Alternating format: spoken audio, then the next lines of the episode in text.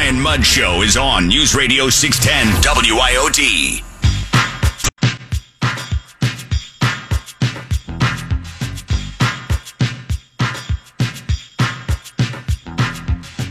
It is 1035. Welcome back.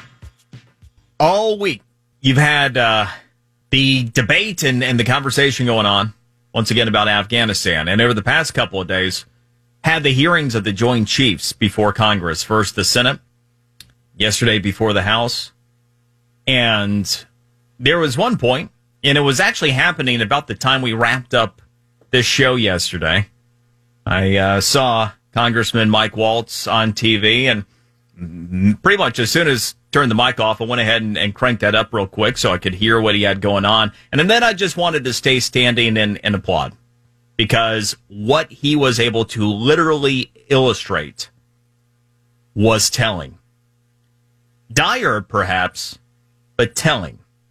That is that ultimately this administration has put us in a position to where we are reliant on the Pakistani government that harbored Osama bin Laden for airspace and our quasi whatever arrangement with the Taliban to have any kind of intelligence in the region. And by the time that we actually can get to that place, we have next to no fuel to do anything anyway. Congressman Mike Waltz joining us now. That was brilliantly done yesterday, sir. Thank you for doing it. Well, thank you. Sad that um, sad that we have to. Uh, sad that uh, our our our generals uh, and the Secretary of Defense isn't laying that out for the American people. Uh, but at the end of the day, that's that's why we need more veterans in Congress who knows know how these things work. I've had to call in drone strikes. I understand their limitations. And the president of the United States is selling Americans a fiction that we can do over in Afghanistan, a landlocked country where we have no bases anymore. We gave them away. We have no bases even in the neighboring countries. Uh, and we have no allies on the ground. We have no intelligence on the ground. And as you mentioned rightly, we're dependent on the Pakistani government, who is a state sponsor of terrorism, uh, for overflight. And that we can keep America just as safe with just drones, given all those restrictions, as we do in other parts of the world, uh, like Syria or Yemen, where we have bases, we have ocean access, uh, ocean access, we have uh, people on the ground. It's it's a farce, and what has me so upset is we're one leading he's leading the country down the road to another 9/11 San Bernardino Pulse nightclub, and two it's not a matter of if, but when Al Qaeda comes roaring back. The Taliban has their caliphate. Al Qaeda is going to be right in their wake. And three, future American soldiers are going to have to go back to clean up this mess, just like they had to go back to clean up Obama's mess when he yanked us out of Iraq, except it's going to be far worse. Talking to Florida Congressman Mike Waltz, who ended up putting on a, a brilliant performance illustrating the truth before the hearing of the Joint Chiefs yesterday in the House. Uh, Congressman, subsequent to yesterday's hearing, was there any follow up by anybody with you? Uh, th- I, there will be. We are going to have a classified hearing uh, I, where uh, the the Pentagon, I, I think, in a in a more closed setting, is going to try to walk us through their plans. Um, but I can tell you, I know geography, and I've had to do this before. Uh, and those drones, you know, as you mentioned in the opener, they're they run out of 75 to 80 percent of their gas before they even get there. The Pakistanis can close airspace, and I don't know that we're prepared to start shooting down Pakistani F-16s to get our drones in. And as you mentioned, we've got nothing on the ground, so you know we'll see what they present. But that's that's what comes uh, that's what comes next. But you know, the other thing that came out is just the total disconnect and lies uh, that's going on. You know, Biden says Al Qaeda is gone in Afghanistan. His generals and intelligence officials say no, they're actually there, and they intend to attack us again. Biden says we have no national interest. I think it's in our national interest to prevent another 9/11. The generals do too. And the thing that I can't figure out is if you have the field general, the general in charge of the Middle East, and the chairman of the Joint Chiefs, and the intelligence officials all telling Biden one thing, and then he does another. whose advice is he listening to, Brian?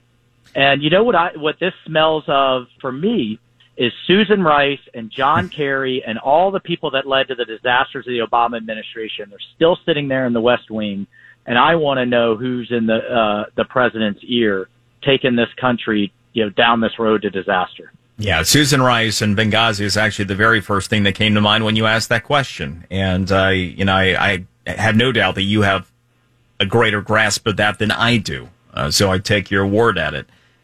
Uh, a couple. Well, uh, that very sorry, quickly, Brian. You know, they also that was the same crew. I call it the O Biden crew. That also did, thought the Bergdahl trade was a good idea. By the right. way, those terrorists that we traded for Bergdahl are now in charge. Thought the Iran deal was a good idea. Sent him pallets of cash. Left our hostages behind. It's all the same failed appeasement uh, uh, strategy, and and and we're seeing the results of it in just what ten months of them being back in charge. Well, in you know going back to the intelligence aspect of it for a moment as well. Sure. I think we we have such a a catastrophic reality that we were already presented with. You know what you illustrated and what the current reality is is worse than what it was during the ridiculous withdrawal in which we knew the entire world knew for a minimum of 15 hours hey there's going to be a terror attack at the airport Yet our intelligence was so inadequate that it was allowed yeah. to happen literally at the feet of our soldiers. And that's subsequent to that. Our intelligence was so incredibly flawed that we know there's going to be this ISIS K terror attack the next day, and we did it. All right, we took out a family of humanitarians. I mean, th- we had catastrophic failures when we still had people on the ground. What are we up against now? Yeah, that's right. And, and I think that exemplifies what we're going to face nationally. Uh, whenever you rely on terrorists to screen for other terrorists, uh, it's not going to go so well. Uh, and, and you're right, because we have so few things on the ground, we couldn't verify that uh, whether those were civilians or the actual target. I can tell you, having had drones overhead ready to strike, I always had somebody on the ground uh, get close enough to say, "Yep, that's your guy, or no, that's a car full of kids. No, those aren't explosives being loaded into the car. Those are water jugs, right? Uh, it, you have signals intelligence, you have imagery, you have all types of other intelligence. Well, now we have none of those to verify what that drone operator is seeing. And in this case, we'll only be seeing for a few minutes before they have to fly all the way back to their bases thousands of miles uh, away. So uh, we're in a far worse position. In fact, I think we're in a worse position than we were before uh, 2001. Our defenses are here better at home, but our ability to understand what's coming over there, uh, if we're not blind, we're legally blind. Uh, we're, we're close. Congressman, I don't ask this for it to be self-serving for you. I ask it because I feel it and I get frustrated for you, and I'm hoping that there'll be a different answer than what I perceive. You're retired Green Beret who served over there. You know more than probably the Joint Chiefs do at what goes on on the ground over there and who these players are at their core. You certainly know more than most of the other members of Congress. I can't speak to the Joint Chiefs, though I'm interested to hear your opinion.